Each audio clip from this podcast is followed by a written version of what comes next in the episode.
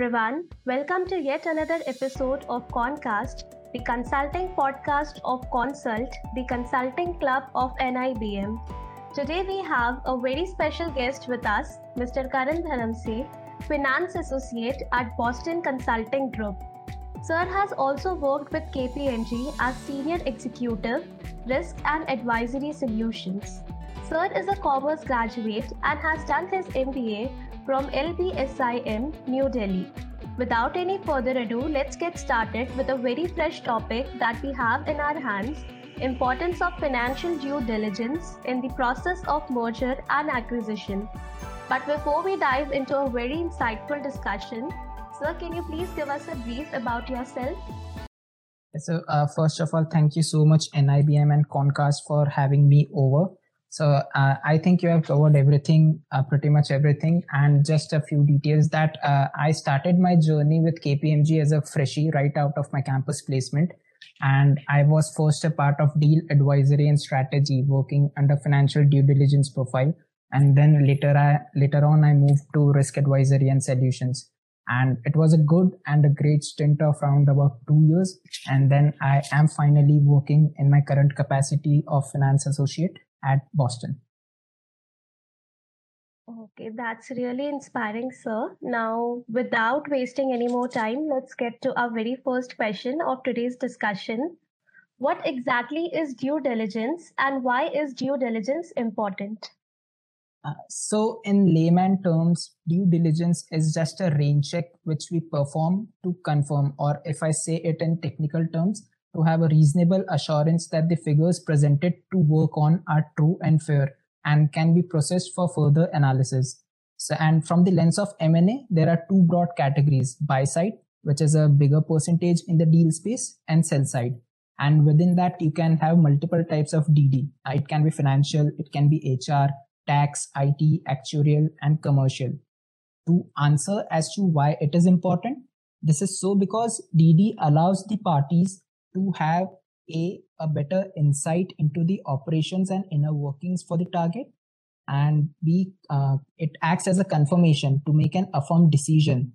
It can be related to contracts finances customers penetration binds or maybe the purchase price. So all in all due diligence is an important and an integral part of m&a deal. Okay that pretty much answers our question. So with this, uh, the next question that comes into our mind is how can one leverage the knowledge of financial due diligence and make a switch from Big Four to Big Three? This one is tricky because it depends on person to person. But the key point you need to understand is what is the core idea of consulting? Like consulting happens for many reasons, but predominantly it happens because a vision is being sold or you help clients solve a problem statement or you help them get an edge from competitor. All those fancy stuff like synergies penetration market control cross selling etc are the byproducts of the assistance that we give. So the main thing to work on at this level is at which of these platforms can you add value? If you ask my opinion it would be lateral points like you help them solve a problem statement or you help them get an edge from competitor. And this is because in FDD, you get an opportunity to work on analysis within the project scope in almost every deal. So within a data set in one deal, you are able to share sensitivity analysis. In a similar situation, but a different deal, it would be delinquency. On third deal, it can be NLE, what we call as new loss existing. In fourth, it can be churn and so on and so forth. And like I was a part of a sector specific team so I, I used to cater to clients from insurance, AUM, wealth management. So I used to do sensitivity analysis on different, different variations of these. So once you have some good deals and good experience, you can definitely be a go-to person for in consulting because you know what to extract out of data if something is presented to you. And I think this is one of the finest skills to make a switch from big four to big three.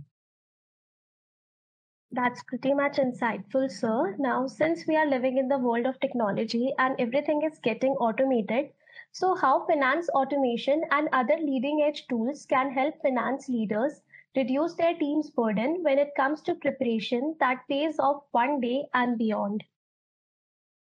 Uh, this is a good question, and it acts both as a boon and bane.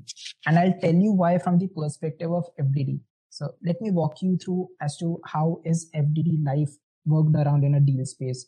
So typically in a FDD setup, uh, whenever a deal is signed and SIM is shared and data starts to flow in, the first few days are very crucial. The rationale is information is very raw in the form of trial balance and your main work piece is to sort that in the form of data and to prepare financials like it can be ISBS console being the very first few deliverables that you give. It is as simple as giving those TBs a structured representation and a high level data book overview. Now, uh, take a scenario. Uh, it was one of my very first deal that I did. Like uh, there is a holding company with which has a total of 23 to 25 subsidiaries. So if you make a pyramid, uh, the bottom layer would be 23 to 25 subsidiaries. They will be bucketed up to six, seven meta subsidiaries, again bucketed up to two, three high level names, and finally ending up to the holding entity. So that simply means that when data will come up, you have to prepare basic financials, but there would be many, many, like really many cuts. Like there would be close to 36 IS, 36 BS, 36 cash flows. And now I understand that there would be some very shell subsidiaries wherein the figures might be rounding off to probably less than $10,000 in the trailing 12 month period. But you have to prepare it so that at the console level value uh, ties back. Now, keeping the same situation in mind, how finance automation works as Boon is with the help of automations like Power BI, Power Pivot, Alteryx, if you're lucky to have the same workflow, is it happens within few minutes once the data has been sorted according to the parameters. It is like uh, you do four hours of data hard work and you do 15 minutes of advanced uh, finance and automation. Uh, there will be a tremendous improvement in TAT. So back in my time, our firm had proprietary in-house softwares like FPI, SPI to work on. So by the first half of the day, our 75 to 80% of the data is structured. Now you can approach and start adding value by working on analysis or researching about target calls or doing some industry oriented knowledge piece etc this is the boon part and the bane part is from the business angle. Like uh, it is very cruel to say but at the end of the day you have to accept that india is a good investment decision from a cost center perspective. It might not be that good an investment decision from a profit center perspective. And i leave that sentence to you because you have the data to validate it. But the common sense says that the work that is highly manual, monotonous, and for which hard work can be leveraged with the low cost burden. This is the kind of work you will get from FDD perspective. Now, finance automation will erase out those jobs. This will erase out those basic data knowledge pointers or how you try to understand trial balance or the red flags that you note down before processing them. And that is why it is said that automations are double edged swords. You win some, also you lose some. Okay, so sir, having this question answered with a true example of workplace makes it even more meaningful uh, for us to understand. So, with this, next question that comes to our mind is how does the organizational culture priorities pave the way for a successful transaction? I think uh, it's it should come from the leadership as to how the office culture is being set up and how team dynamics were in place before COVID times. Because uh, during COVID times, when work from home model were placed around the globe, things have changed a lot. Like uh, there are too many priorities uh, during the part of post merger integration. Like everyone of us is working from home. So how do you create a high performing team virtually that is never met before? How do you build that level of trust? Because being the finance folks trust is the one of the key parameters that we have within our folks. How do you transition a business and people successfully after m&a is done once the transaction uh, is finalized? How do you make them productive again? And i think firms that are successful in creating a cushion that are successful in creating a trust and faith things will start working for them as soon as uh, folks are in office or teams or high performing teams are given an option to work hybrid like some days in office again some days work from home meetings in office to erase out distractions and distractions. And this is all like it would be office culture that would be coming right from the leadership. Okay, that's really great, sir. Uh, so we are living in a world, like fortunately or unfortunately, we have seen a situation in past one one and a half years of COVID, which has definitely changed all of us uh, our lives drastically. So I think we cannot leave that component untouched. So the shift to a more digitally enabled finance automation is providing companies greater flexibility when responding to unforeseen changes, like the disruption brought on by the COVID 19 pandemic. So, how does merger activity can be present or can present opportunities to evaluate finance transformation initiatives? Okay, so uh, the first thing is uh, there is no predominant change in the M&A working. But yes, if you ask me the buyer sentiment, it has changed. Buyer approach has changed. Buyer priorities have shifted. Sector rotations have been implemented. And these all factors uh, in totality have led to the change in the M&A deal space. And uh, digital advancement can help you track those things uh, backed by the data. But it won't help you predict the change or uh, if i say how can that change act as disruption or deals getting penciled down? And one classic example is the uh, traction in the esg space what we call as environment sustainability and government governance space post covid and uh, one thing that is for sure is esg is here to stay long because everyone is having a different approach to cater to some companies have their own agenda some companies are taking only stakeholder sentiment in it for calculation perspective. And if you talk about the giants like Chevron, Total, Octopus, Breakthrough Energy, they are focusing more on what can be the regulatory interventionism. And these trends have clearly indicated that it would be buyer's market going forward. Earlier, it was a mix, but the current pattern shows that it would be a buyer's trend. And how did it came? It came because sentiments change, approach change, priority change in the COVID times. Again, uh, within a year, year and a half before, uh, things were very different in the ESG space. And right after COVID, things are very different. That's true, sir. Um, sir, since uh, during our discussion we have had good hands-on on financial due diligence, so one dilemma that comes into my mind is that strong due diligence help corporate buyers realize greater synergies and paves the way for a smoother transaction process. For private equity investors, it can yield vital industry knowledge and insight into profit enhancing operating changes, among many other things. So, how can consulting firm enhance commercial due diligence in this process? I think the answer to this is uh, consulting firms really understand the market approach well. And on a very early stage they gauge that change in mentality for the firms. It can be pe firms it can be npos it can be government entities. And this is because of the uh, strong value addition that they provide along with the strong alumni connection that they have in the industry. All the big consulting firms are still big in the market because of one thing that what they bring onto the table once the deal is signed or once they are being requested to solve a problem.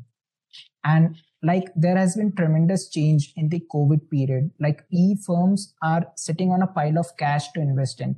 So back in late 2019 to i would say uh, late 2020 when covid was around the globe the attention was on portfolio management and rescue operations there were some great startups, some genuine ideas that were on the verge of bankruptcy due to COVID and shortage of funds. But uh, again, PE firms' focus was to rescuing them by filling in the deficit because they knew that a setup with a resilient cash flow before COVID will anyhow come back tomorrow, if not today, on the very same pace.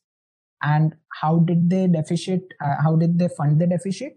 They did it by diluting stakes in some non-core arms to suffice the funding.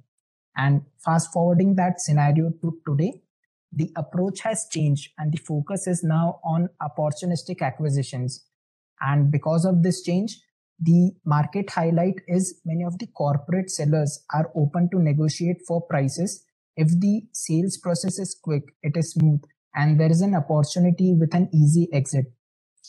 COVID has accelerated that trend and this increases the opportunity for buyers, especially for PE buyers.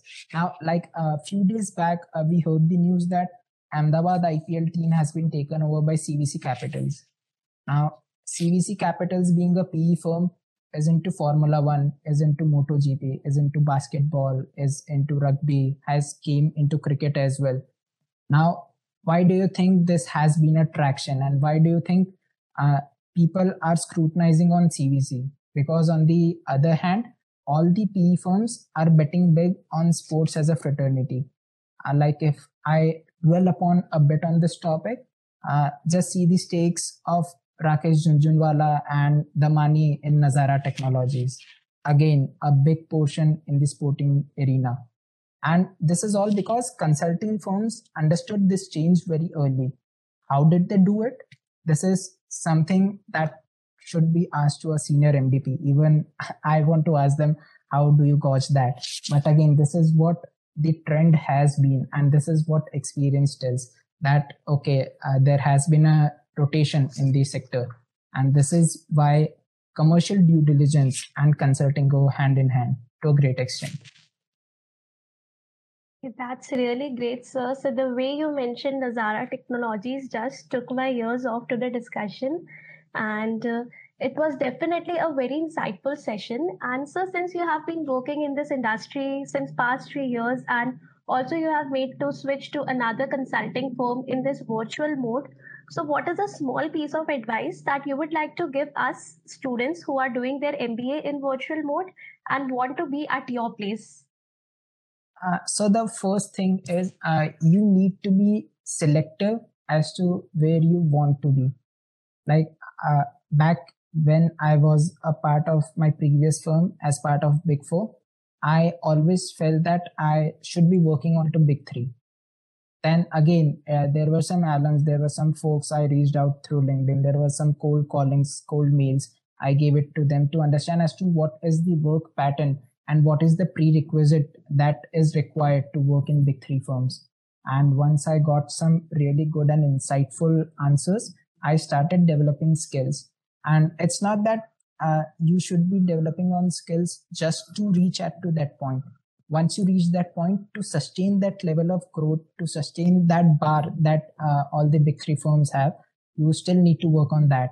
So uh, working on skills should be a long term goal but again that long term goal should be sufficed through short term goals of yours. Like you should be knowing as to where do you want to go. Like uh, as part of FDD we work on multiple deals.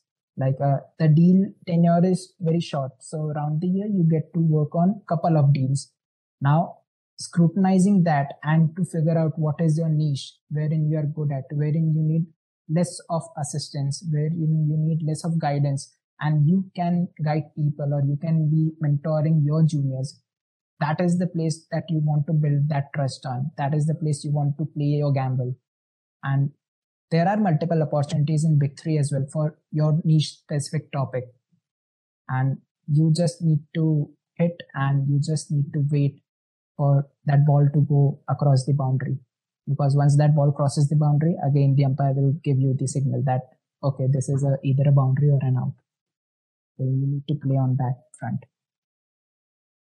um, that was really fruitful, sir, and I'm sure that it is going to be even more fruitful for our uh, uh, for our audience who are going to listen it thereon. Um, so, anything else from others? Any questions? I would just like to say that it was a very wonderful session, and I'm very much glad to have very good insights on the questions which you addressed. And if things go well, then we will surely have one more session like this. I would I'm very much delighted to have a session like that. Definitely. Thank you. Thank you for having me over. And if things goes even more well, then we will be very happy hosting you at our campus. So, uh, like apart from this virtual mode. Definitely looking forward. Uh, even I am much looking forward to you stepping into the corporates because uh, I I did some homework on my end as well and I went through all the 12, 13 podcasts in a very quick space, 1.5, 2x speed. just to see what uh, the speakers have addressed and what I should not be addressing so that there is no redundancy. And I found that you have such a great exposure in terms of the podcast that you are having. So again, looking forward to see you all in the corporate front someday. Thank you so much, sir. Uh, so, thank you so much for taking out time from your busy schedule and giving us insights about this industry. And it is definitely very fruitful for us. And from today, it has given us a new perspective that will help us to focus on our skills, having particular skill set rather than just focusing on reaching corporates. We will also focus on sustaining those levels. Thank you so much, sir, for this. Thank you. Thank you for having me over.